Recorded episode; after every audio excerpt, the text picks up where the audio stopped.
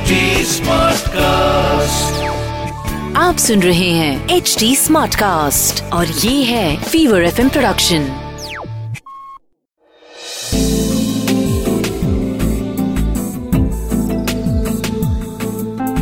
एक अधूरी कहानी। एक अधूरी कहानी कहानी वाला देव के साथ। कहते हैं समंदर कुछ भी अपने पास नहीं रखता। सब वापस दे देता है। कभी कभी कुछ ऐसा जो आपको पसंद आए और कभी कभी कुछ ऐसा जो आपकी ज़िंदगी बर्बाद कर दे। समंदर के किनारे हल्की हल्की हवा और साथ में लहरों की आवाज़ का एक अजीब सा सुकून मिलता है। और ऐसे ही सुकून की तलाश में अभिलाष पहुँचा था केरला के कोवलम सी बीच के पास अपनी नई कहानी लिखने। अभिलाष ने बहुत ही कम वक्त में बड़ी हिट किताबें दी थी। उसकी कहानियाँ ऐसे बिक रही थी जैसे दो रुपए प्लेट के भाव से कबाब मिल रहे हो। अभिलाष समंदर किनारे सवेरे सवेरे पहुँच जाता था और दिन भर बस समंदर को ताकता रहता था। करीब दो हफ़्ते हो गए थे, लेकिन अभिलाष ने एक भी अक्षर नहीं लिखा था अब तक। आज एक अजीब सी उलझन हो रही थी उसे। साहिल पे बैठे बैठे लहरों को ताकते हुए अचानक अभिलाष को कुछ दिखाई दिया। खिलौने को देखकर जैसे एक बच्चा खुश हो जाता है, वैसे ही किसी बच्चे की तरह दौड़ता हुआ अभिलाष समंदर की ओर दौड़ा और पास पहुँचा तो देखा, एक बोतल लहरों में बहती हुई किनारे आ गई थी। बोतल बंद थी और बोतल के अंदर धुएँ जैसा कुछ था। अभिलाष ने हिचकिचाते हुए बोतल उठाई तो पाया बोतल भारी थी और उठाते ही यह भी समझ में आया कि उसमें शायद छोटे छोटे कंकड़ पत्थर भरे हुए थे क्योंकि बोतल उठाते ही अजीब सी आवाज़ आ रही थी। अभिलाष ने बोतल खोलने की बड़ी कोशिश की, पर बोतल नहीं खुली। अभिलाष वो बोतल लेके अपने होटल के कमरे में वापस आया और आते ही गर्म पानी मंगवाया। गर्म पानी आया तो उसमें कुछ देर बोतल को डुबो के रखा और फिर बोतल खोलने की कोशिश की तो एक धक्के की आवाज़ के साथ बोतल खुली और अंदर जो धुएँ जैसा जमा हुआ था वो निकल के हवा में घुल गया। गैस सी जमी हुई होगी।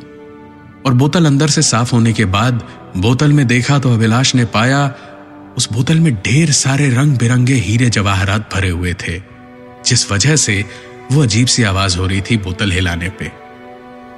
अभिलाष की तो बैठे बैठे लॉटरी लग गई थी जैसे। खुशी के मारे अभिलाष उछल पड़ा था, लेकिन अचानक जहन में ख्याल आया तो बोतल में से दो तीन हीरे जवाहरात निकालकर जेब में डाले और रूम से निकलकर पास की एक गहनों की दुकान पे पहुँचा। और ये पत्थर वहाँ दिखाए तो दुकानदार का मुँह खोले का खोला रह गया। उसने अभिलाष की ओर देखा और बताया कि एक एक पत्थर करीब चार से पाँच लाख का बिकेगा क्योंकि ये बड़े ही पुराने थे। और नक्काशी देखकर समझ आ रहा था कि किसी पुराने राजवंश की निशानी थे। अभिलाष घबराया कि कहीं पुलिस में खबर न करते। इसीलिए झूठ बोल दिया कि खानदानी जवाहरात हैं और वक्त थोड़ा खराब चल रहा है, इसलिए बेचना चाहता था। उस आदमी ने अभिलाष से एक गुलाबी माणिक खरीदा और बदले में साढ़े तीन लाख रुपए नकद वहीं थमा दिया अभिलाष के हाथों में। अभिलाष खुशी से झूमता हुआ वापस अपने होटल के कमरे में पहुँचा और सोचने लगा कि अगला पत्थर कहाँ बेचेगा और घर वापस जाके पहले आधे जवाहरात लॉकर में रख देगा और बाकी आधे बेच देगा। और यही सारे ख्याली पुलाव पकाते हुए अभिलाष के कमरे का फ़ोन बजा। अभिलाष ने फ़ोन उठाया तो उसकी बीवी थी लाइन पे, जो बेतहाशा रोए जा रही थी। अभिलाष ने किसी तरह उसे चुप करवा के पूछा तो पता चला उसके पिताजी को अचानक दौरे पड़ने लगे थे और अजीब सी आवाज़ में कह रहे थे कि, लालच बुरी बला है, लालच बुरी बला है। और ऐसा बोलते बोलते घर के बाहर रोड पे दौड़ने लगे और एक मोड़ पे गाड़ी ने उन्हें उड़ा दिया। और उन्होंने वहीं दम तोड़ दिया। अभिलाष को पिताजी की मौत की खबर मिली तो अगली ही फ़्लाइट पकड़ के वो वापस बंबई पहुँचा। घर पहुँच के देखा तो मातम का माहौल था।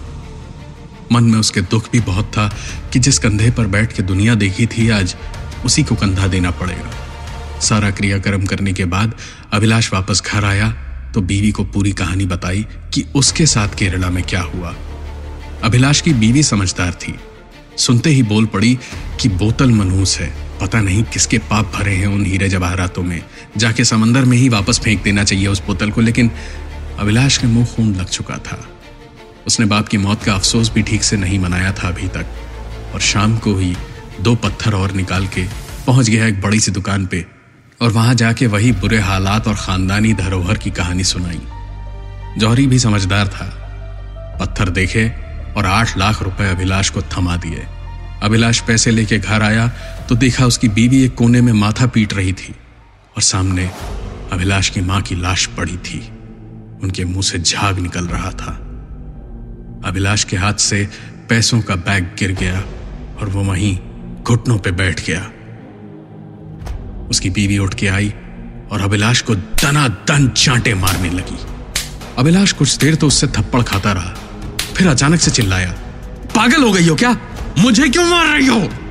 उसकी बीवी का हाथ रुका और एक अजीब सी हँसी हंसती हुई वो हवा में करीब दो तीन फुट ऊपर उठती चली गई और हवा में तैरती हुई गर्दन उलट के भयानक सी आवाज़ में बोली, तुझे समझ नहीं आया क्या?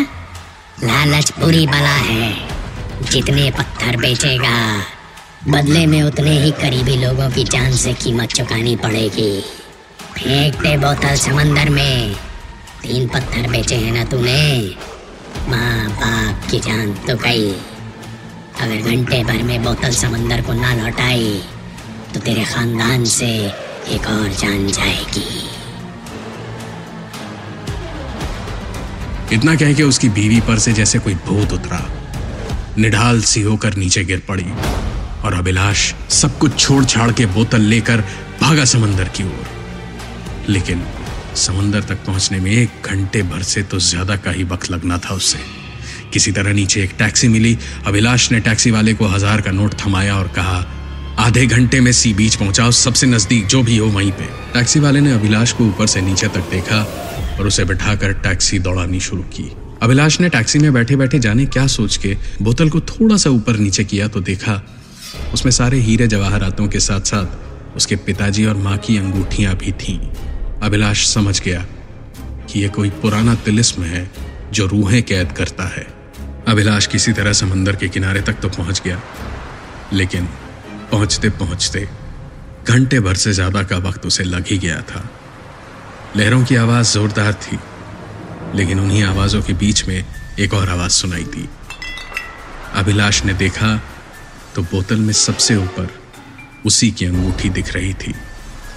अभिलाष की आँखों के आगे अंधेरा सा छाने लगा और वो बेहोश होने लगा। सुकून बस इस बात का था कि जो तीसरा पत्थर उसने बेचा, उसकी कीमत, उसकी बीवी या उसके बच्चे की जान से नहीं चुकाई गई, बल्कि उसी की जान से चुकी।